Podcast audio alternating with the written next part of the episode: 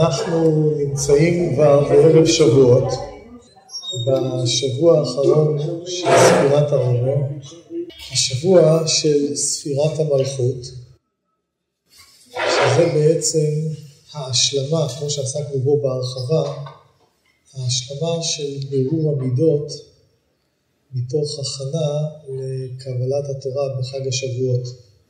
הזכרנו את הפסוק מושכני אחריך נרוצה, הביאני המלך חדריו. מושכני זה בחג הפסח, שזה הגילוי לנפש האלוקית בלבד. אחריך נרוצה בלשון רבים, זה הזמן של ספירת העומר, שבו אנחנו משתפים בעבודה גם את הנפש הבהמית. אחר כך, הביאני המלך חדריו, זה חג השבועות. זה הגילוי מלמעלה, שאחרי שלמות ההכנה מלמטה, מגיע הגילוי השלם מלמעלה שבחג השבועות. היום אנחנו נעסוק, כדי להשלים את מה שלמדנו כאן בשיעורים הקודמים, בעבודה של ספירת המלכות. מה זה בעצם ספירת המלכות? מה זה המלכות של הנפש הבהמית, המלכות הבעייתית, מה התכונות שלה, ואיך מבררים אותה ומעלים אותה, משתמשים בה לקדושה. באמת ההשלמה של העבודה הפנימית בספירת מלכות, זאת ההכנה האמיתית לקבלת התורה בחג השבועות. זה שלמות התהליך. ספירת המלכות, מלכות, מידת המלכות בנפש, כמו ששמה כן היא, מלכות זה מלך, הוא מרומם, הוא חשוב. הוא המנהיג של העם. זאת אומרת, מלכות בעצם מבטאת חשיבות, רוממות. החשיבות הזאת, הרוממות הזאת, המילה שמבטאת אותה, גם אנחנו לא מסתכלים כבר על זולת למלוך על העם, אבל עצם תחושת הרוממות הזאת זה תחושת הישות של האדם. האדם ישנו. ישות זה מלכות. מלך זה בחינה של יש, הוא ישנו כאן. המילה ישות באה מהמילה יש, יש כאן משהו, יש כאן מציאות, יש כאן מציאות חשובה, זה ישות. אם כך, מה זה בעצם מידת המלכות? בלי שכרגע אנחנו מבחינים בין הצד הטוב שבה הצד הרע שבה, הצד שצריך לברר אותו, מה זה עצם מידת המלכות? עצם מידת המלכות זה בעצם תחושת היש של האדם, אני ישנו. והמושג ישנו, קיים, זה כמובן, אם אתה חסר ערך, חסר חשיבות, אם אתה מרגיש את עצמך כאילו בלי חשיבות וערך, אז מה אתה? אתה לא קיים. מתי האדם קיים? מתי הוא ישנו? הוא ישנו כשהוא חווה את החשיבות שלו. בעצם תחושת החשיבות זה בעצם הערך הפנימי, זה בעצם המלכות שבתוך האדם, היש שבתוך האדם. העובדה שאנחנו צריכים לתקן את מידת המלכות, זאת אומרת שאנחנו צריכים מידת מלכות כמובן. זה כמובן אומר לנו שאי אפשר לפעול נכון בתוך העולם, אי אפשר להתחבר לעולם, אם חסר לך את תחושת החשיבות. אדם שמרגיש את עצמו אפס אפסים, חסר כל ערך, מרגיש את השפלות שלו כל הזמן, את החוסר ערך שלו, הוא לא יכול לפעול באמת בתוך המציאות. הוא לא נוכח. כדי להיות מחובר אל העולם הזה, אל המציאות של העולם הזה, האדם צריך לחוות ולהרגיש את חשיבותו. תחושת החשיבות הזאת נותנת לו את הכוח להיות פה ולפעול פה. להיות כאן ולעשות דברים. אדם שלא מרגיש חשיבות גם לא מסוגל לעשות כלום. החשיבות הזאת היא כמובן בצורה הכי פשוטה, זה כמו גאווה. המילה, המילה גאווה שיותר מוכרת לנו. אדם ללא גאווה לא יכול לעשות שום דבר בעולם. לכן הגאווה, תחושת הערך שלך, מה שאתה מכיר את עצמך, זה מה שמניע אותך לפעול ולעשות בתוך המציאות. לכן מה שמחבר אותנו אל העולם הזה, זה הישות. לכן ספירת המלכות והספירה שהיא נקראת גם ארץ, ארץ המלכות, בחלק הלא נפשי שלנו, המלכות יותר קשורה עם הגוף, הגוף של האדם, שזה מה שמחבר אותו פה למטה לארץ. מלכות זה כלי, הכלי שמחבר אותך אל המציאות, ולכן כדי, גם מבחינה נפשית, שזה בעיקר מה שאנחנו עסוקים, עסוקים כרגע, המידות הנפשיות שמבטאות את כל אחד מהתכונות, אז המידה הנפשית שמבטאת את המלכות זה תחושת הישות. מילה אחרת במקום ישות או חשיבות, זה מה שאנחנו קוראים אני, אני באלף, האני של האדם. עצם האני של האדם זה נקודת המלכות שלו.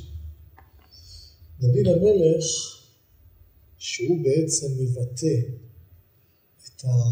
יותר מכל את המלכות האמיתית של עם ישראל, הוא מגדיר את עצמו בכל מיני צורות. אחת הצורות שהוא מגדיר את עצמו, ואני תפילה. המהות שלי, האני שלי זה תפילה. אבל יש כאן אני, יש כאן מישהו שמבטא אני, ישות. הוא אומר אני. תכונה אחרת מישות של מלכות, זו תכונה של חוכמה, ביטול, זה הצד ההפוך מהמלכות. שם אין אני. שם יש מה, מה אני בכלל? ונחנו מה? משה רבנו לא אומר אף פעם ואני. אין שם אני. הוא כולו בטל במציאות. דוד, שהוא מחובר פה למציאות, זה המלכות, יש שם אני, ואני תפילה, או צורות אחרות של האני. עצם האני של האדם, זה בעצם המלכות. ולכן בדרך כלל, במובן בחסידות, שבדמיון הכללי, או בהשוואה הכללית בין נפש אלוקית לנפש בהמית, מה שיותר שייך למלכות זה הנפש הבהמית. הנפש האלוקית היא לא שייכת כל כך למלכות לפי הצד, כאילו הצד ה, היותר ישותי, מה עיקר התכונה העיקרית של הנפש הבהמית? הישות. הישות שייכת דווקא, תחושת היש של הנפש הבהמית, היא זאת שיותר שייכת לבחינת המלכות, לספירה הזאת שנקראת מלכות, כי כמו שאמרנו, ישות זה בעצם מלכות. אז העיקרון כאן הוא מאוד מאוד פשוט, שכשנגיע לשבוע, כשנגיע לשבוע של ספירת המלכות, פה זה הזמן לטפל ולהתמודד עם עצם תחושת היש, עצם הישות של האדם.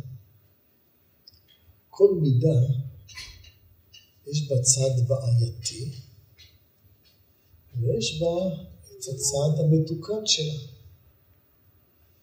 גם במלכות החשיבות והערך יכולים להיות מאוד בעייתיים. ודאי לא רק זה שהם יכולים להיות מאוד, מאוד בעייתיים, שם אולי אחד המקומות העיקריים של הבעיות של נפש האדם, אחד הביטויים היותר חזקים של הבעיות. מה הביטוי שהזכרנו אותו הרבה פעמים בעבר, שמובא בחסידות, מובא בספר התניא, שמבטא את הצד הבעייתי של המלכות, את הצד הבעייתי של האני. זה אותו פסוק שאומר, ואני ואפסי עוד. אני, וחוץ ממני, אפס. אני ואפסי עוד. מה זה בעצם אומר לנו? אדם יכול להרגיש את האני שלו, אני, מכיר את, חשיב, את חשיבותו, את ערכו, מרגיש את עצמו, ותוך כדי שהוא מרגיש את עצמו, הוא רואה שכל הסובבים אותו, כל העולם שסביבו, אפס, לא קיים בכלל. רק הוא קיים. רק האגו שלי, רק האני שלי קיים, וחוץ מזה שום דבר לא קיים. זה מלכות, זה אני שהוא מבטא קליפה. בעיה. אתה מרגיש את עצמך, אבל תוך כדי שאתה מרגיש את עצמך, את הכבוד שלך, אמרנו מקודם שמלכות זה כבוד, את הכבוד, את הערך שלך, אתה מזלזל ושולל את המציאות של כל הסובבים אותך. זה, הבחינה הזאת, זה מלכות של קליפה. עכשיו ננסה להבין מאיפה היא נובעת, העניין הזה, הבעיה הזאת של הקליפה. אז איך נראית מלכות מתוקנת? זה גם אני, אתה גם מרגיש את, ערכך ואת חשיבותך, אבל אתה מרגיש את זה באופן שכל עניינך זה לדאוג, לתת, לכבד את, את הסובבים אותך. מלך, מי שיש לו חשיבות אמיתית, למה נועדה החשיבות שלו? שאיתה הוא ייתן, יועיל, ינהיג, יעזור לכל העולם שסביבו. כמו שמוזכר, איך, מה, מה מתעסק מלך אמיתי? מלך ישראל, כמו דוד המלך, הרב מביא את זה בהלכות מלכים. מה עושה כמלך? הוא הוגה בתורה, עושה הזמן בתורה, שזה עניין שעוד מעט נסביר אותו קצת. הוא הוגה בתורה, אבל כל הזמן, והוא עוסק, בלשון של הרמב"ם, בצורכי ישראל. כל הזמן הוא עוסק בצורכי העם. כל הזמן עסוק לטפל, לדאוג לעם. למה נועדה החשיבות שלו? למה ממליכים אותו להיות מלך? כדי שהוא ידאג, יוביל, ינחה את העם. אז ככה גם בתוכנו, בתוך הנפש, כל תחושת חשיבות שלך, בעצם תחושת האני, שאתה מרגיש, אני חשוב, אתה צריך להרגיש את עצמך חשוב, למה זה בעצם נועד? לא שאתה תיקח את כל הסביבה שלך ותתמקד בעצמך, תשלול את הסביבה שלך ותתמקד בעצמך, זה האני והאפסיות, ככה באמת נראית מלכות רעה. מלכות רעה זה מלך שכל הזמן מורכז בעצמו, וכל עניינו זה לנצל את העם. לא שעניינו בשביל העם. כל עניינו זה לנצל את העם, הוא רק עסוק לשדוד את העם, לנצל את העם. הוא הכל מרוכז בעצמו, זה מלך רע, זה מלך של קליפה. מלך, מלך של קדושה, מלך אמיתי, כל עניינו לדאוג לצורכי העם. יש לו חשיבות, יש לו ערך, אבל הכל בעצם נועד בשביל העם. הזכרנו מקודם שהמלכות קשורה עם כבוד. בדרך כלל כבוד קשור עם ספירת המלכות. כבוד זה חשיבות, מקום. ואחד הביטויים שמרגישים על, את הכבוד בהקשר לספירת המלכות, זו אותה הלכה ידועה שמלך שמחל על כבודו אין כבודו מחול. מלך חייב לדאוג שהכבוד שלו יישמר כלפי העם. המעמד שלו, הכבוד, הדיסטנציה. מלך שמחליט לוותר על כבודו, לא מוותרים לו. אין כבודו מחול. למה? כי הכבוד שלו זה בעצם כבוד העם. זאת אומרת, החשיבות שלו זה החשיבות של כולם. הוא בעצם בחשיבות שלו מעניק חשיבות לכולם. עכשיו, את התכונה הזאת, לכן אי אפשר לוותר על זה, זה לא שלו. עכשיו, את התכונה הזאת שהחשיבות שלו בעצם נועדה לכולם, הוא מעניק חשיבות לכולם, זה מה שאנחנו מכירים בדרך כלל, מכירים באותה משנה בפרקי אבות, שאיזה הוא מכובד, מי זה המכובד האמיתי? המכובד האמיתי זה מלך, מלכות. איזה הוא מכובד? המכבד את הבריות. מי זה המכובד? מי שנותן כבוד לאחרים. מה זה נותן להם כבוד? נותן כבוד? נותן להם מקום, נותן להם ערך. זאת אומרת, כל כבודו מתבטא בזה איזה הוא מכובד באמת, המכבד את הבריות, לכן הוא גם באמת מכובד. יש לו בעצם, יש לו בעצם חשיבות מאוד מאוד גדולה, אבל החשיבות שלו קשורה, החשיבות שלו קשורה עם אותו נתינת כבוד. החלק הזה במשנה, איזה מכובד, המכבד הבריות, הוא באמת, הארי מסביר, והרב מביא את זה בשיחות על פרקי אבות, הוא באמת קשור לספירת המלכות. כי במשנה הזאת, בפרקי אבות יש לנו שמה איזהו חכם הלומד מכל אדם, שהארי מסביר שזה כנגד ספירת החוכמה. איזהו גיבור הכובש את יצרו, אז מסביר הארי שזה כנגד ספירת הבינה. איזהו עשיר השמח בחלקו, זה כנגד הדעת או התפארת, הוו של שם השם, ו... ואיזה הוא מכובד, המכבד את הבריות זה כנגד המלכות. אז תכונה של כבוד אמיתי, מה זה מלכות אמיתית, אנחנו יכולים ללמוד מהבחינה הזאת של איזה מכובד המכבד את הבריות. אז הוא מכובד, יש לו כבוד, אבל במה מתבטא הכבוד שלו? שהוא מכבד את הבריות, נותן מקום. כבוד זה חשיבות, מי שבאמת יש לו חשיבות, נותן חשיבות לכולם. באמת, הרמב"ם גם כותב, כשמדבר בהלכות מלכים, שמלך צריך לתת כבוד, לכבד את כל העם. זאת אומרת, הוא צריך, לה, הוא צריך לדאוג להם, הוא לא צריך לזלזל חס וחלילה. רק מה? הכבוד הזה שהוא נותן לעם, הוא בעצם ביטוי של כבודו הוא, החשיבות שלו, שאותה הוא מעניק לעם. אז זה מלכות אמיתית. מלכות קליפתית זה רודף אחרי כבוד. מי שעסוק עם הכבוד שלו, רק בחשיבותו, רק באני שלו, ותוך כדי שהוא עוסק בכבוד ובאני שלו, הוא שולל את המקום של כולם. אני ואפסיות. אז עד כאן אנחנו בעצם מגדירים מה זה בעצם מידת המלכות האמיתית.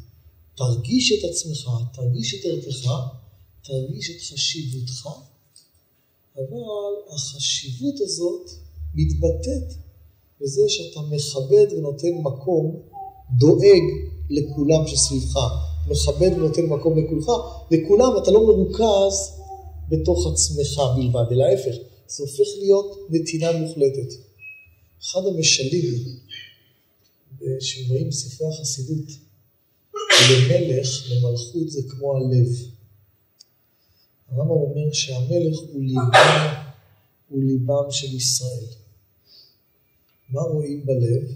שהלב כולו מסור להשפיע חיים לכולם.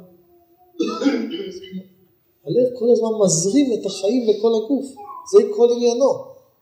הוא מקבל חיים, עוד מעט נדבר על זה קצת, הוא מקבל את הדם ומזרים את הדם, מזרים את החיות. אז ככה המלך אמיתי, כל עניינו להשפיע את, את החיות, את הצרכים של העם. עכשיו, כמובן נשאלת השאלה, מאיפה באה התכונה הזאת של המלכות המתוקנת, שאת החשיבות ואת הערך שאתה מרגיש בתוך עצמך, הוא מתפשט, נותן כבוד לכולם, מעריך, הופך להיות דואג לסובבים אותך, מנהיג את הסובבים אותך, אתה מעריך את עצמך, ולכן אתה כולך מסור לדאוג לכל הסובבים, לכל הסובבים אותך, זה נקרא למלוך עליהם, להשפיע עליהם טוב ולדאוג להם, ולא שתחושת החשיבות סוגרת אותך בתוך עצמך. מה מבדיל באופן פנימי בין מלכות של קליפה למלכות של קדושה? איך החשיבות הופכת להיות כנותנת ומשפיעה ומנהיגה ולא סוגרת בתוך עצמך. ההבדל נובע מהפנימיות של המלכות. הפנימיות של המלכות היא הכוח המקבל שבמלכות. הצד הפנימי הוא היכולת לקבל ממי שעליך. היכולת לקבל זה בעצם תחושה של חוסר חשיבות. הפוך מהחשיבות שדיברנו. אם דיברנו על תחוש, תכונת הישות של המלכות, אני ישנו, הצד הפנימי זה בעצם חוסר ישות, שפלות, תחושה של חיסרון. תכונה שרואים אותה מאוד מאוד חזק אצל דוד המלך. דוד המלך אומר כל הזמן, אנוכי תולעת ולא איש, חרפת אדם ובזוי עם, הוא שבור בליבו, לב נשבר ונדכה. יש לו, בדוד המלך יש משהו פנימי שמרגיש את עצמו חסר, ריק, בלשון של ספרי הקבלה על ספירת המלכות, בלשון של ספרי הקבלה נאמר שעל המלכות כתוב לט לי מגרמה כלום. מה זה לט לי מגרמה כלום? שהמלכות מרגישה לטלה מגרמה כלום. מה זה לטלה מגרמה כלום? שאין לה משלה, מעצמה, שום דבר. היא מרגישה שאת הכל היא מקבלת מלמעלה. יש איזו תכונה פנימית של שפלות, שמרגישה שבעצם שום דבר זה לא שלך. את הכל מקבלים מלמעלה. זה נקרא לט למגרמה כלום. זה הפנימיות של המלכות. איך זה נראה במלכות של קליפה? אין לה את זה. כוחי ועוצם ידי עשה לי את החיל הזה, הכל שלי. אני ושלי, וזהו, אני לא מקבל מאף אחד שום דבר. אני חשוב כי אני חשוב. הכל שלי. הסגירות הפנימית הזאת מלקבל מלמעלה סוגרת גם כלפי חוץ. זאת אומרת, אם אתה מרגיש את עצמך שיש לך ערך והוא שלך, למה אתה חשוב? כי אני חשוב. ממילא, למה שתיתן חשיבות למישהו? הדבר העיקרי שאתה צריך לעשות זה לקחת חשיבות מכולם. אני ואפסי עוד. מי שלא, מי שלא מרגיש את החשיבות שלו מקבל מלמעלה, שהוא מצד עצמו אין לו כלום, אז הוא גם לא יכול לתת. רק מי שמרגיש שהחשיבות היא לא שלו, אלא היא ניתנת לו מלמעלה, יש לו המון ערך, אבל הערך שיש לו, יש לו חשיבות, אבל הערך זה לא שלו, לט למגרמי כלום. כל מה שיש לו זה מה שנותנים לו מלמעלה, כשמי שמרגיש שנותנים לו מלמעלה, הוא יכול להעניק את זה לאחר. מי שחושב שהחשיבות היא שלו, הוא נשאר סגור. כמו שהוא סגור כלפי פנימה, הוא גם סגור כלפי חוץ. הוא בעצם סגור מלקבל. אז לכן, התכונה שמאפשרת את ההתמסרות האמיתית על העם, לדאוג לצורכי העם, שהחשיבות הופכת להיות חשיבות מנהיגה ופועלת ולא לוקחת ומרוכזת לתוך עצמך, החשיבות, שעוש, הדבר שעושה את זה, זה בעצם התכונה הפנימית של המלכות, זה תכולת השפלות. איך רואים את זה אצל דוד המלך? ידוע, הגמרא מספרת, במסכת ברכות, שיש דוד של הלילה ויש דוד של היום. דוד של הלילה הוא דוד שמחצות לילה הוא קם ואומר כל הזמן שירות ותשבחות והלל הקדוש ברוך הוא, עוסק בתורה, שבזמן הזה כביכול חסר כל ישות אני מלך, חסר כל ישות, הוא כולו מה? בטל, הוא כולו מקבל, זה התפילה שלו, הוא כולו בטל ומקבל מלמעלה. דוד של היום, כמו בהלכת לגמרא שם, כשעולה עמוד השחר, שמגיע היום, באים חכמי ישראל לדוד המלך, ואומרים לו, עמך ישראל צריכים פרנסה. הם לא באים לו בלילה, כי בלילה הוא מתפלל, אומר תהילים. כשמגיע עלות השחר, כשמגיע היום, אז באים חכמי ישראל, דוד המלך, ואומרים לו, עמך ישראל צריכים פרנסה. מה זה באים? באים פירושו שאז מתחיל העניין הזה שצריכים לדאוג לפרנסה של כולם, לדאוג לעם. אז דוד שדואג לעם הוא דוד של היום. הדוד של הלילה זה דוד שבעצם לא מטרידים אותו בלדאוג בפרנסה, הוא עסוק בתפילה, בקבלה, האני תפילה של דוד המלך. כל האני שלו שרק פונה כלפי מעלה ומקבל, זה בעיקר הדוד של הלילה. כשיש מי שיודע לקבל מלמעלה, שהוא מכיר שכל הערך וכל החשיבות ניתנים מלמעלה, לית למגרמי כלום, הכוח הזה מגיע היום ונמסר בדאגה אמיתית לעם, לזולת. זה בעצם הכוח שנותן למלכות להיות נותנת ומנהיגה באמת, בגלל שהפנים שלה זה הכוח שמקבל מלמעלה. כיוון שהיא הכל מקבלת מלמעלה, יש לה הרבה לתת. כיוון שלעת לה מגרמה כלום, אז יש לה הרבה לתת למציאות שסביבה. זאת אומרת, החשיבות הופכת להיות מאוד ברת ערך בעולם שסביבך, כאשר הפנימיות של החשיבות זה הכוח המקבל. זה הפנימיות של המלכות. את זה אין לקליפה. לקליפה אין את הלילה, לקליפה אין את הצד הפנימי הזה שמקבל באמת. כיוון שזה לא כלי שמקבל, אז הוא כלי שלא יכול לתת. הוא רק יכול לקחת מהזולת. לכן על הכלי, כשהכלי ריק, כתוב, יש מאמר של חכמים, אמרנו שמלכות זה כלי. כלי ריקן מחזיק. כלי מלא לא מחזיק. זאת אומרת, אם הכלי הוא ריק, אז הוא יכול להכיל, וכשהוא מכיל, אז יכול, אתה יכול לתת, יש לך מה לתת. אבל אם הכלי הוא מלא, מלא פירושו שהוא כאילו עסוק, הוא לא צריך לקבל מאף אחד, הוא כאילו מלא, הוא שלם, זה כמו כוס שהיא מלאה זכוכית.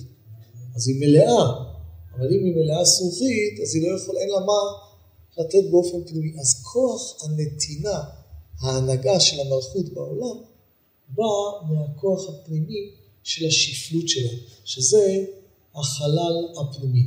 אמרנו קודם שאחד המשלים של זה, זה הלב, של המלכות שהלב משפיע את החיות לכל הגוף, אז אנחנו מבינים שהלב עובד בשני צורות. הוא מתרוקן ואז הוא מקבל את הדם, ואת מה שהוא מקבל הוא משפיע לכל הגוף ושוב מתרוקן, מקבל ושוב משפיע. אבל היכולת שלו להשפיע באה מתכונת ההתרוקנות שלו, שזה בעצם התהליך הפנימי של החלל, של הריקנות. המלכות, כיוון שהיא יש, החלל שלה זה חלל של יש. מה זאת אומרת חלל של יש? זה לא אני לא קיים. אנחנו מה? כמו החוכמה. אני יש, אבל אני יש שמרגיש שאין לו כלום מעצמו, ואת הכל הוא צריך לקבל מלמעלה. זאת אומרת, זה אופן כזה שאדם מרגיש שהוא קיים, רק הוא יודע שכל הקיום שלו, הוא מרגיש את האני, אבל הוא מרגיש שכל הקיום הוא ניתן מלמעלה, הוא כאילו פונה לקבל את זה מלמעלה. לכן מה התכונה היותר עיקרית שמבטאת את, ה, את אותו פנים של המלכות? זה התפילה. הפנימיות של המלכות מתבטאת בתפילה. מה ההגדרה של תפילה? לכן דוד המלך, כמו שאמרנו מקודם, אומר לעצמו, ואני תפילה. את כל סוד התפילות אנחנו מקבלים מדוד המלך. כל ספר תהילים זה הספר של דוד המלך, ששם אנחנו לומדים את כל התהליך הזה של תפילה. מה זה תפילה? כשאתה מתפלל לקדוש ברוך הוא על משהו, הוא מכיר את עצמו ואת חשיבותו, כן. והראיה, חסר לו. מישהו לא קיים, מרגיש עצמו כלא קיים, לא חסר לו שום דבר. מה אתה מבקש? אתה מבקש בריאות? אתה בכלל לא קיים, מה זה משנה? אתה לא מרגיש את עצמך. מה אתה מבקש? פרנסה? כדי לבקש פרנסה אתה צריך להרגיש שמה? שאתה צריך פרנסה, שאתה, יש לך צורך לזה. אם אתה לא מרגיש צורך לדבר, אז על מה אתה מבקש בכלל? זאת אומרת, כל בקשת צרכים, הנקודה הפנימית שעומדת מאחוריה, זה יש כאן מישהו שחסר לו, צריך. ולכן הוא פונה לקדוש ברוך הוא. אם אתה בטל במציאות, אם אתה חסר כל ממשות, אתה לא צריך לבקש, אין מי שיבקש, מבחינה פנימית. אז לכן ההתחלה של תפילה זה הכרת האני, כמובן איזה אני? אני שחסר לו. ולכן באמת כתוב בשולחן ערוך, שלפני שניגשים להתפלל, לפני שניגשים להתפלל, אז צריכים להתבונן ברוממות הבורא, אבל בשפלות האדם. מה זה שפלות אדם? כמה אתה חסר ואין לך, ולפי תחושת החיסרון והאין לך, כשאתה מרגיש חסר, אתה יכול לפנות לקדוש ברוך הוא. אם אתה לא מרגיש חסר, אין מה שתפנה. אז תחושת החיסרון הזאת, זה בעצם הסוד של תפילה. מה זה בעצם להתפלל? מאחורי תפילה עומדת תחושה הכי בסיסית, חסר לי משהו במציאות, רק מה? את מה שחסר לי, אני מפנה ומבקש ממי שבאמת יכול לתת לי.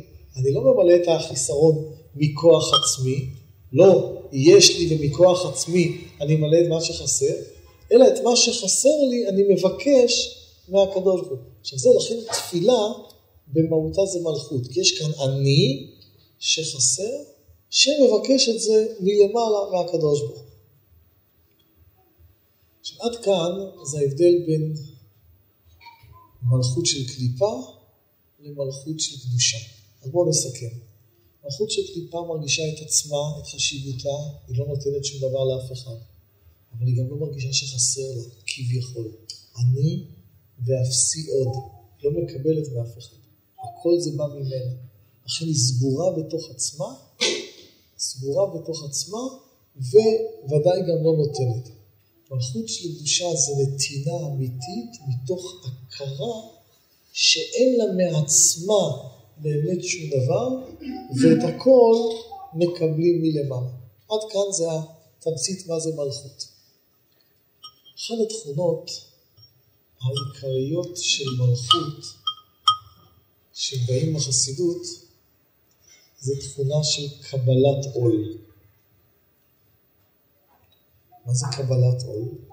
לכן הביטוי זה נקרא קבלת עול מלכות שמיים.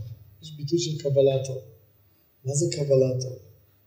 קבלת עול זה ההתמסרות של האני שלך למי שמעליך.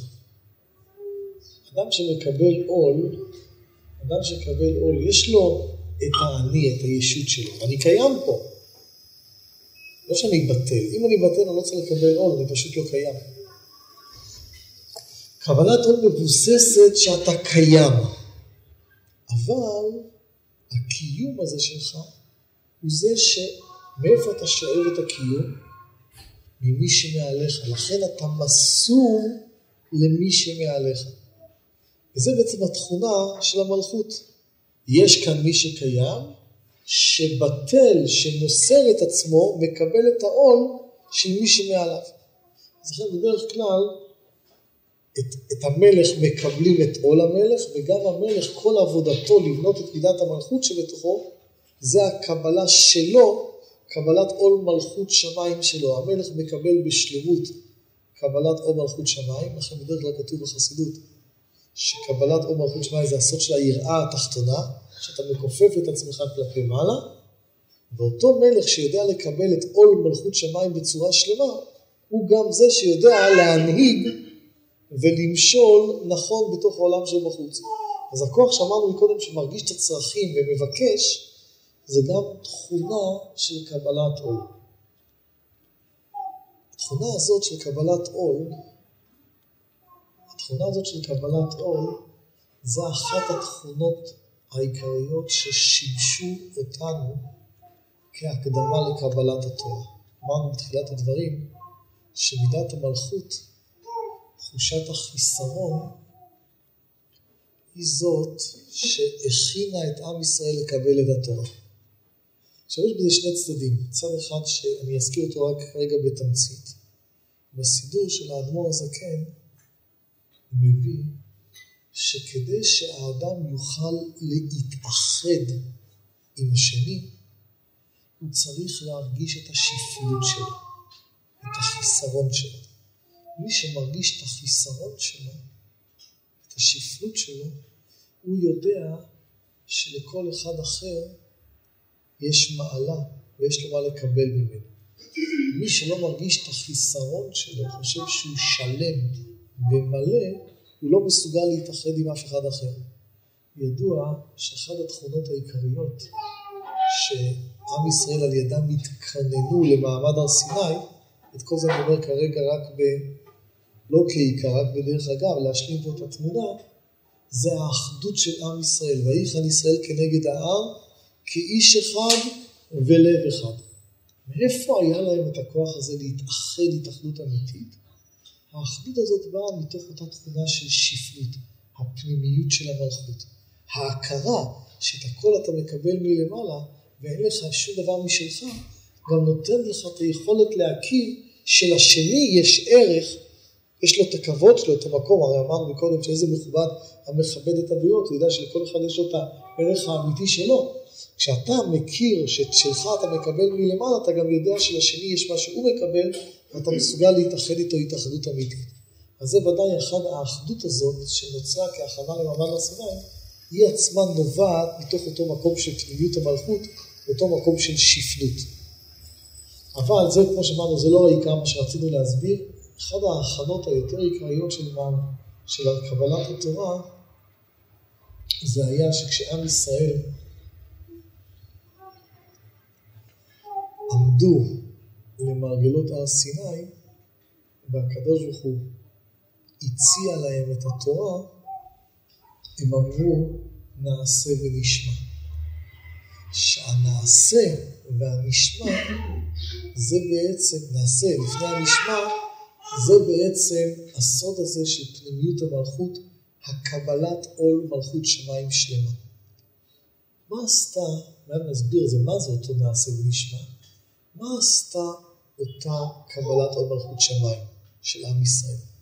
אז כמו שחכמים אמרו, הגיעו מלאכי השרת, כשעם ישראל אמרו נעשה נשמע, וקשרו להם כתרים, אחד כנגד נעשה ואחד כנגד נשמע.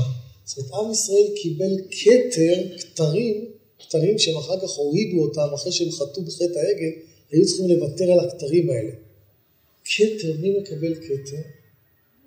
מלך. מי שהוא באמת מלך, יש לו כתר. מי שהוא באמת לא מלך, מה זה לא מלך? מלכות של קליפה. מלכות של קליפה אין לה כתר. וזה הלשון שעובד בגמרא, מלכותא ללא תגה. מלכות ללא כתר. מלך לא אמיתי, אין לו כתר. הוא נראה כמו מלך, אבל כתר אין לו. יש לו אולי דמוי כתר, אבל לא כתר אמיתי. מי שיש לו, מי שהוא מלך באמת, יש לו כתר. מה עושה את המלכות האמיתית, שאמרנו מקודם שזו אותה שפלות, אותה הכרה שאין לך מעצמך שום דבר. אותה הכרה שאין לך מעצמך שום דבר, נותנת לך את מה? את הכתר האמיתי. לכן כשעם ישראל אמרו נעשה ונשמע, הם קיבלו כתרים, כמו שמלך בכוח השפלות שלו זוכה בעצם לכתר. למה בכוח השפלות, בתוך הקבלת עול הזאת, זוכים לכתר? כתר זה בדיוק הפוך מהמלכות. אמרנו מקודם שהמלכות זה ישות, זה חשיבות, יש, ישנו. כתר, ישות, ישות זה נקרא אני, אני ואפסי עוד. כתר זה עין, הפוך מהאני, זה לא נמצא. אפילו החוכמה מאין תימצא. מי זה העין? הכתר. עין זה אותיות אני, זה אותן אותיות, אבל במשמעות זה בדיוק הפוך. מה זה עין? עין זה הנעלם, הלא ישנו, הלא ידוע. מה מביא, מה מביא למלך את הכתר, את העין הזה, הקבלת עול שלו, השפלות שלו.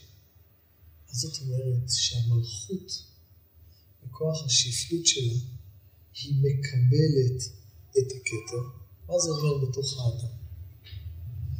זה אומר בתוך האדם שהמקום המקבל, השפל, המקבל עול, המקום הזה לא המקום המתנשא כלפי חוץ, שאתה חושב שאני ואפסי עוד, אלא המקום הפנימי שמקבל בתוך האדם, המקום הזה מביא את האדם לזהות העצמית שלו, שהוא בכלל לא מכיר אותה, לעין, למה שהוא באמת, למה שמעבר למציאות שלו. מה שהוא באמת, מה שמעבר למציאות שלו, העין שלו, שבדרך כלל העין הזה זה אותו חלק, הכתר זה אותו חלק אלוקא ממעל ממש, אל הכתר הזה מביא אותנו הכוח השפל, השפלות הפנימית. כמו בדימוי של חכמים, מיד נסביר את זה קצת יותר איך זה פועל, אבל כמו הדימוי של חכמים, כשעם ישראל אמרו נעשה ונשמע, באו מלאכי השרת ונתנו להם כתרים. ובכלל, כל מתן תורה שעם ישראל קיבלו בעקבות הנעשה ונשמע, כל מתן תורה זה סוד התגלות הכתר. הכתר שהמלכות דווקא מגלה אותה. למה מתן תורה זה התגלות הכתר? מה, מה זה מתן תורה? אז קודם כל ברמז ידוע שבמתן תורה, מה קיבלנו במתן תורה? את עשרת הדיברות. אז ידוע מה שבא במאמרי החסידות, שבעשרת הדיברות יש טרח אותיות. 620 אותיות בדיוק, כמניין כתר. זאת אומרת, מתן תורה, שקיבלנו את עשרת הדיברות, בעצם קיבלנו את רצון השם. מה הקדוש ברוך הוא רוצה מהעולם? את הרצון הפנימי של השם, שהרצון הפנימי של השם זה בעצם סוד הכתר, זה עשרת הדיברות. יותר מזה, כשהקדוש ברוך הוא נתן לנו את עשרת הדיברות, הוא התחיל אנוכי השם אלוקיך. אנוכי, זה מובן בחסידות, יש אני ויש אנוכי. אני זה המלכות, אנוכי זה הכתר. זאת אומרת, הקדוש ברוך הוא גילה לנו את רצונו העצמי, את האנוכי ממש, במתן תורה. לכן ככה גם כתוב שהכוונה שצריכים לכוון בחג השבועות, ככה גם בספרים, שכשמגיעים לחג השבועות זה זמן התגלות הכתר. עיקר הסוד של הכתר קשור עם חג השבועות. ככה הוא מבזה הכוונה לגבי חג השבועות. זה זמן של התגלות של הכתר. ממה בא הכתר הזה? זה אותו כתר שניתן למלך. שכמו שהסברנו מקודם, הכתר ניתן למלך מכוח השפלות שלו, מכוח זה שהוא מקבל מלמעלה, מקבל, מוסר את עצמו לקבל, הקבלת עול שלו, זה בעצם מה שמגלה את אותו כתר. אז בואו נסביר את זה קצת עכשיו יותר קל לתפוס את זה בחיים שלנו, נסביר את זה קצת יותר דרך אותו מאמר שחכמים אמרו, ומה שעם ישראל אמרו נעשה ונשמע. כשהקדוש ברוך הוא בא לתת את התורה, בא לתת את הכתר, את רצונו העצמי, את אותם עשרת הדיברות, שזה המהות האמיתית של התורה, הוא בא לתת את התורה, הוא הציע אותה קודם כל לבני אדום ולבני ישמעאל, כמו שכולנו יודעים. כשהוא הציע אותם לבני אדום, אז שאלו אותו מה כתוב בתורה. אז הקדוש ברוך אמר להם, כתוב שם לא תרצח. אז אמרו, אנחנו לא יכולים לקבל את התורה, כי כתוב בתורה, כתוב בהברכה שלנו, על חרבך תחיה. אחרי זה שהוציא אותם לבני ישמעאל, אז הקדוש ברוך הוא שאל אותה, הם שאלו מה כתוב בה, הקדוש ברוך הוא אמר להם לא תגנוב, אז אמרו אנחנו לא יכולים לקבל את התורה, כי כתוב בתורה, ידו בכל ויד כל בו, הוא צריך לגנוב. כשהוא בא לבני ישראל, אם הם היו שואלים מה כתוב בה, גם שם היה אפשר למצוא משהו שלא מתאים להם. אבל מה הם אמרו? נעשה ונשמע. עד כאן כולנו מכירים את הסיפור הזה. עכשיו אני אשאל את זה שאלה. שתעזור לנו קצת יותר להבין מה זה הכתר, מה זה המלכות שהביא לנו את הכתר בתוכנו. לכאורה, הם צודקים. בני ישמעאל ובני אדום הם צודקים. אחד הדברים הפשוטים של כל מימוש עצמי, שהוא מבוסס על התאמה למה שיש בך. איך אדם מממש את עצמו? איך אדם פועל נכון בעולם? שהוא צריך לראות מה התכונות או מה שניתן בו, המעלות שלו, החסרונות שלו, המגבלות שלו, ואיתם הוא צריך לפעול. אדם שמכיר שיש לו חיסרון מסוים, מגבלה מסוימת, אז הוא יכול לפעול אחרת מהמגבלה שלו? לא, למה נועדה המגבלה? שתגביל אותך. אז ממילא, אם אתה יודע שיש בך טבע מסוים שמבטא אותך, מגבלה מסוימת שמבטאת אותך, איך אתה יכול להיות אחרת ממה שאתה? אתה לא יכול. אז לכן, כשהקדוש ברוך הוא מציע את התורה לבני ישמעאל ואדום, כשהם אומרים, כשהם שואלים מה כתוב, הם אומרים, בוא נראה אם זה מתאים לנו. הקדוש ברוך הוא מראה להם באמת על דבר שאומר שהתורה לא מתאימה לה. באמת זה לא מתאים לעם, לישמעאלים לא, לא לגנוב, זה לא מתאים, כי טבעם זה ידו בכל ויד כל בו, זה התכונה שלהם, ככה הקדוש ברוך הוא ברא אותם. אז הם צודקים שלא קיבלו את התורה. זאת אומרת, הם צודקים כי הם צודקים מצד איזה מקום שזה באמת לא מתאים. יש כאן משהו בטבע, בזהות העצמית שלא מתאימה. עכשיו, על פי התפיסה הזאת, אדם גם יכול לפעול בעולם. לבחון את תכונותיו, מגבלותיו, חסרונותיו, ולהגיד, אני פועל בעולם מתוך התחשבות אמיתית במעלות שיש לי ובחסרונות שיש לי, ומשם אני פועל בעולם. עכשיו, אדם שיפעל מתוך מקום כזה, מה, הוא לא צודק? צודק מאוד. כל מה שהוא פועל בעולם מותאם למה שהוא. הרי מה שהוא זה מה שניתן, זה האישות שלו. אז ודאי שככה צריך לפעול בעולם. לכן, השאלה האמיתית זה לא למה בני ישמעאל ואדום לא קיבלו את התורה. השאלה האמיתית מאיפה בא המקום הלא מובן הזה, לא הגיוני, הלא חושב של עם ישראל שאמרו נעשה ונשמע. מה ההיגיון של נעשה ונשמע?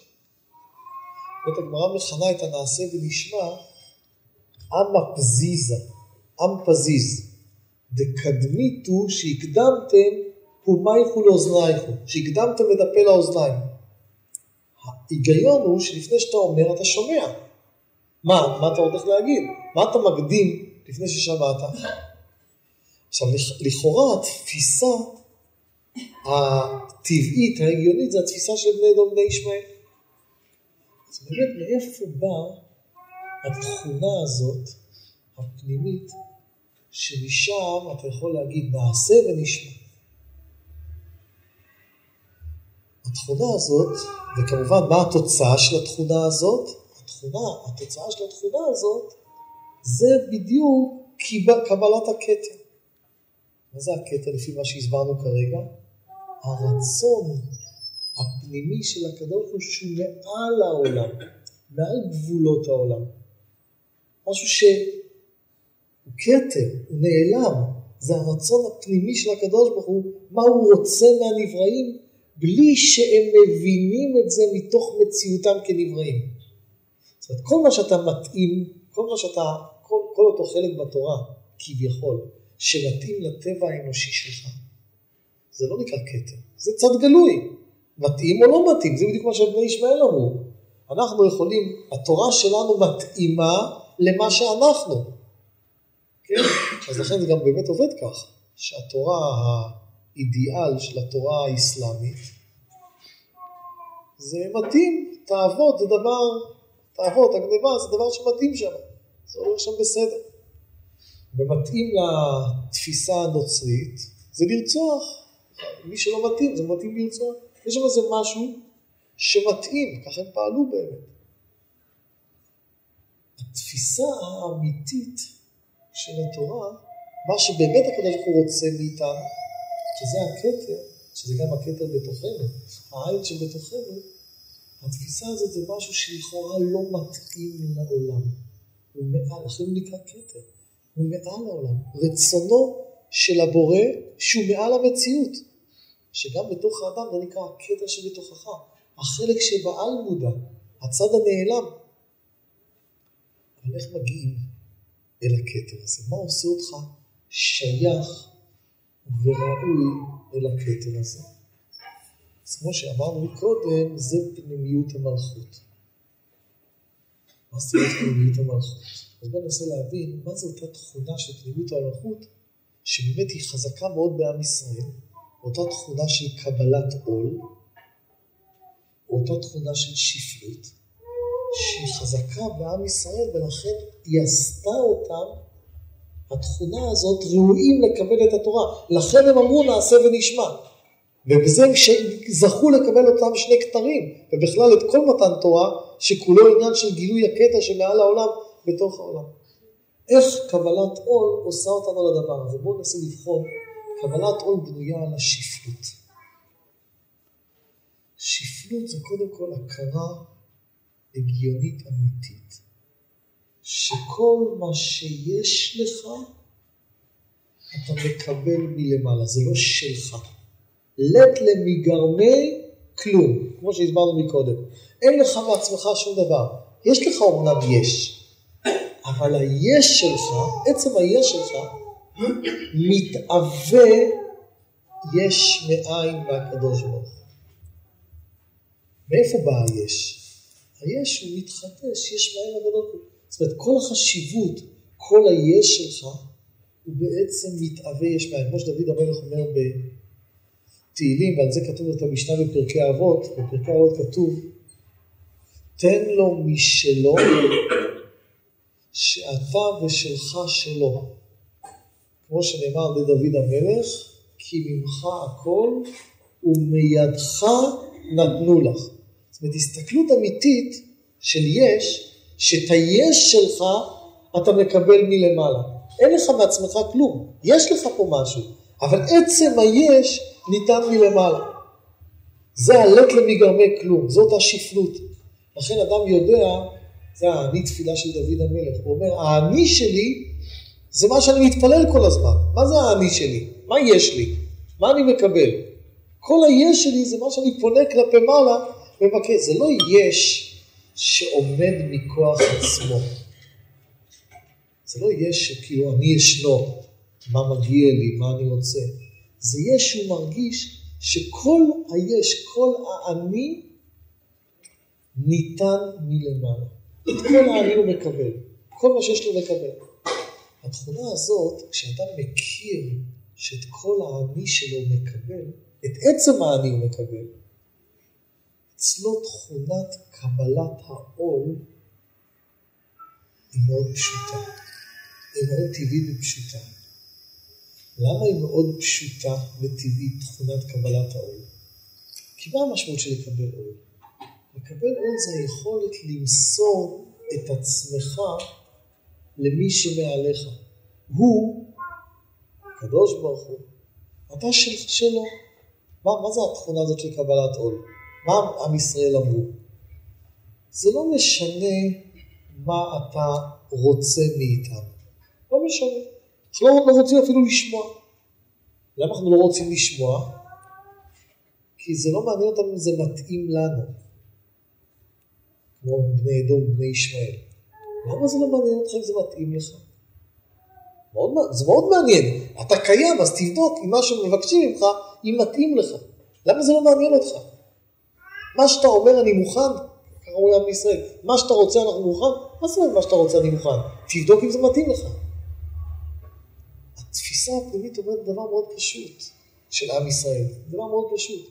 כיוון שאת עצם האני שלי אני מקבל ממך, איך זה יכול להיות שמה שאתה רוצה לא יתאים לי?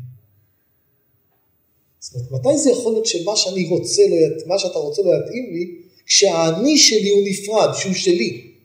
אם הוא שלי, אם הוא שלי, אז או שזה מתאים או שזה לא מתאים. יש דברים שיתאימו לי לגבולות שלי, או שלא מתאים. אבל אם את כל מה שיש לי אתה נותן, אז ודאי שאתה שנותן לי את כל מה שיש לי, מה שאתה רוצה ממני, הוא ודאי מתאים לי.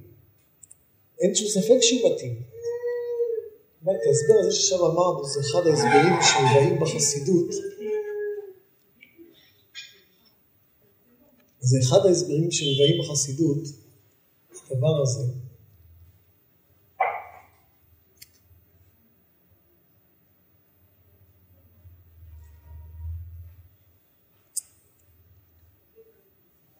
אחד ההסברים שמובאים בחסידות, מדוע לא יכול להיות שהעולם יפריע ויתנגד לענייני תורה ומצוות. לא יכול להיות כזה דבר. עכשיו אנחנו אומרים לא יכול להיות, בטח שיכול להיות, אנחנו רואים כל הזמן שענייני העולם מפריעים לענייני תורה ומצוות. מה, מה זה הכוונה שלא יכול להיות שהעולם מפריע? אלא מה ההסבר לזה? שברגע שיודעים שהעולם, העולם זה בעצם גם המלכות, כמו שהסברנו, העולם זה הארץ, זה המלכות. ברגע שיודעים שהעולם מתעווה יש מאין כל רגע ורגע על ידי הקדוש ברוך הוא, אז אותו קדוש ברוך הוא שמהווה את העולם, אותו קדוש ברוך הוא לא יכול להיות שמה שנמצא בעולם סותר את התוכנית הפנימית של העולם. העולם מתהווה על ידי התורה. התורה מגלה מה שקדוש ברוך הוא רוצה מהעולם. העולם נברא יש מאין כל רגע ורגע מהתורה, מהרצון של הקדוש ברוך הוא על ידי התורה. אז איך יכול להיות שהעולם לא יתאים למה שהתורה רוצה? לא יכול להיות. עכשיו ההסתכלות הזאת, ההסתכלות הזאת היא בעצם ההסתכלות שעומד, זה מה שהראש שעומד מאחורי קבלת ראש, אני רוצה שתבין עד הסוף את הדבר הזה. זה לא איזה נראה לנו דבר חסר שכל. קבלת עול זה לא דבר חסר שכל. אני עכשיו מוסר את עצמי בלי להבין, בלי לדעת מה רוצים ממני.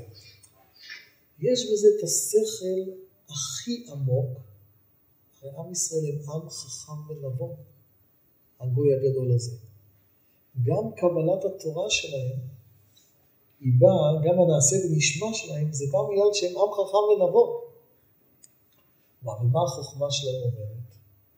החוכמה של עם ישראל אומרת שזה בעצם החוכמה של המלכות, הפנימיות של המלכות. ישראל הם בני מלכים הם, הם יודעים שאת כל הישות, כל היש, מתאווה מלמעלה, הכל ניתן מלמעלה. אז ממילא אי אפשר לתוצאה שהיא רק מתאווה מלמעלה, להכתיב לרצון שניתן מלמעלה. ההפך, עד כיוון שהכל ניתן מלמעלה, אז אתה יודע שהלמעלה הזה הוא הכי נכון והכי אמיתי והכי צודק. אתה לא בודק את זה לפי מה שמך, אתה לא בודק את זה לפי מה שניתן, אתה בודק את זה, עצם הידיעה שהכל ניתן מלמעלה אומרת שמה שקדוש ברוך הוא רוצה, זה בעצם הדבר הכי עמוק והכי נכון לך. התכונה הזאת של המלכות, שהיא בטלה והיא יודעה שהכל ניתן מלמעלה, זה מה שמגלה בה את הכתר, את הרצון העצמי האמיתי. ולכן עם ישראל, עם ישראל, בקבלת עול שלהם, הם בעצם זכו לכתר. כי ברגע שאתה מוסר את עצמך למה שניתן מלמעלה, מעבר לגבולות שלך, אז אתה זוכה לקבל את מה שבאמת הקדוש ברוך הוא רוצה ממך. לכן, לפי ההסבר הזה, גם מלך אמיתי מגלה לעם, מה הוא מגלה בעצם בחיים, בהנהגה שלו את העם? הוא מגלה לעם את הרצון הנעלם של העם ושל מה שהבורא רוצה מהעם. זה נקרא הכתר. מלך אמיתי הוא לא זה שמגלה רק את מה שהעם רוצה בגלוי, זה לא נקרא מלך. מלך אמיתי זה מי שמוביל את העם לגילוי הכתר, לרצון הנעלם שקדוש ברוך הוא רוצה מהעם. אבל איך הוא מסוגל לעשות את זה? הוא מסוגל לעשות את זה מכוח השפלות שלו. כיוון שהוא יודע שאין לו שום דבר משלו והכל ניתן מלמעלה, הוא פתוח לקבל את אותו כתר. וזה בדיוק הסוד הזה של מתן תורה, שזה גילוי הכתר מכוח השפלות של עם ישראל, בכוח הקבלת עול של עם ישראל, אותה הכרה שהכל ניתן מלמעלה, בעצם מגלה ומחברת עם אותו עין. ולכן, כמו שאמרנו מקודם, חג השבועות זה זמן של גילוי הכתר, אבל הכוח שמביא את זה זה דווקא אותה אחדות, דווקא אותו קבלת עול שקשורה עם האחדות, היכולת להתמסר באמת למה שללה. אותה אמירת נעשה ונשמע אמיתית, היא מביאה את אותה אחדות ואת אותה קבלה, את אותו גילוי של הכתר מלמעלה. לכן זה כל כך מתאים שדווקא ההילולה של דוד המלך היא נמצאת בחג השבועות. כי דוד המלך זה סוד המלכות, ולכן הוא שייך כל כך לחג השבועות. ולכן גם מובא בחסידות, שזו הסיבה שהיום ההילולה של הבעל שם טוב זה גם בחג השבועות. מה הבעל שם טוב חידש בעיקר? כמו שמביא האדמו"ר הזקן, שהאדמו"ר הזקן בספר התניא מביא את הבעל שם טוב, זה גם נמצא בזמנים של שבועות, זה בתחילת שער האיחוד והאמונה בתניא. אז הוא מביא בשם הבעל שם טוב, מה הוא מביא שמה? שהבעל שם טוב חידש בעולם, כמובן חידש הכוונה, הדבר היה ידוע, אבל הוא הוריד את זה, המחיש את זה, גילה את זה בפועל בתוך המציאות, את ההתאבות התמידית של היש מאין. איך שכל היש הוא לא עומד עד לבעל שם טוב, למרות, למרות שוודאי כתוב בתפילה, המחדש בטובו בכל יום תמיד מעשה בראשית. זה, הפסוקים אומרים את זה, אבל זה לא היה מספיק גלוי ומוחשי בתוך המציאות. איך נראה העולם עד לבעל שם טוב בתודעה היהודית הפשוטה? העולם זה מציאות. יש, הקדוש ברוך הוא שולט על היש הזה, מנהל אותו, אבל הוא יש שעומד בפני עצמו. בא הבעל שם טוב וחידש, הוריד, גילה את הסוד הזה, בגלוי בתוך התודעה שלנו, שהעולם מתאווה כל רגע ורגע יש מאין. עד שכל היש הוא בעצם עין. כמו שמעריך אחרי זה להסביר אדמו"ר הזקן, מעריך אדמו"ר הזקן להסביר בכל שער איחוד והאמונה של נתניה. איך בגלל שהעולם מתהווה כל רגע ורגע יש מאין, שהיש עצמו ניתן מלמעלה כל רגע ורגע, הוא בעצם מה הוא? העין עצמו. עכשיו החידוש הזה של הבעל שם טוב, שזה עיקר החידוש של פנימיות התורה לעולם, יש פנימיות התורה שעוסקת להסביר את האורות ואת הגילויים העליונים, אבל עיקר נקודת החידוש של המציאות הגשמית, של הארץ, זאת אומרת לגלות שהקדוש ברוך הוא הוא מלך על הארץ בפועל, ומילא גם על פי ההסבר הזה, באה התפיסה הפשוטה של השגחה פרטית על כל פרט ופרט במציאות. כי אם כל רגע ורגע הקדוש ברוך הוא מהווה כל דבר, אז מילא הוא גם משגיח על כל דבר כל רגע ורגע. כל רגע ורגע הכל ניתן מלמעלה, ההסתכלות הזאת של שהכל ניתן מלמעלה וכל רגע ורגע הוא מתחדש, בעצם לוקחת את היש של העולם, את היש של המלכות, ומקבלת עליה את העין. ולכן על ידי, על ידי היש הזה מתגלה העין. זאת אומרת, זה נקרא שהמלכות נהיית כתר. ותחילתם נעוץ בסופם וסופם בתחילתם. המלכות נהיית כתר. שוב, איך היא נהיית כתר? מכוח ההכרה שהכל ניתן מלמעלה, היא עולה בעצם לאותו כתר. אז המלכות נהיית כתר, זה בדיוק המלכי, מלכי השרת ששמים כתרים לעם ישראל.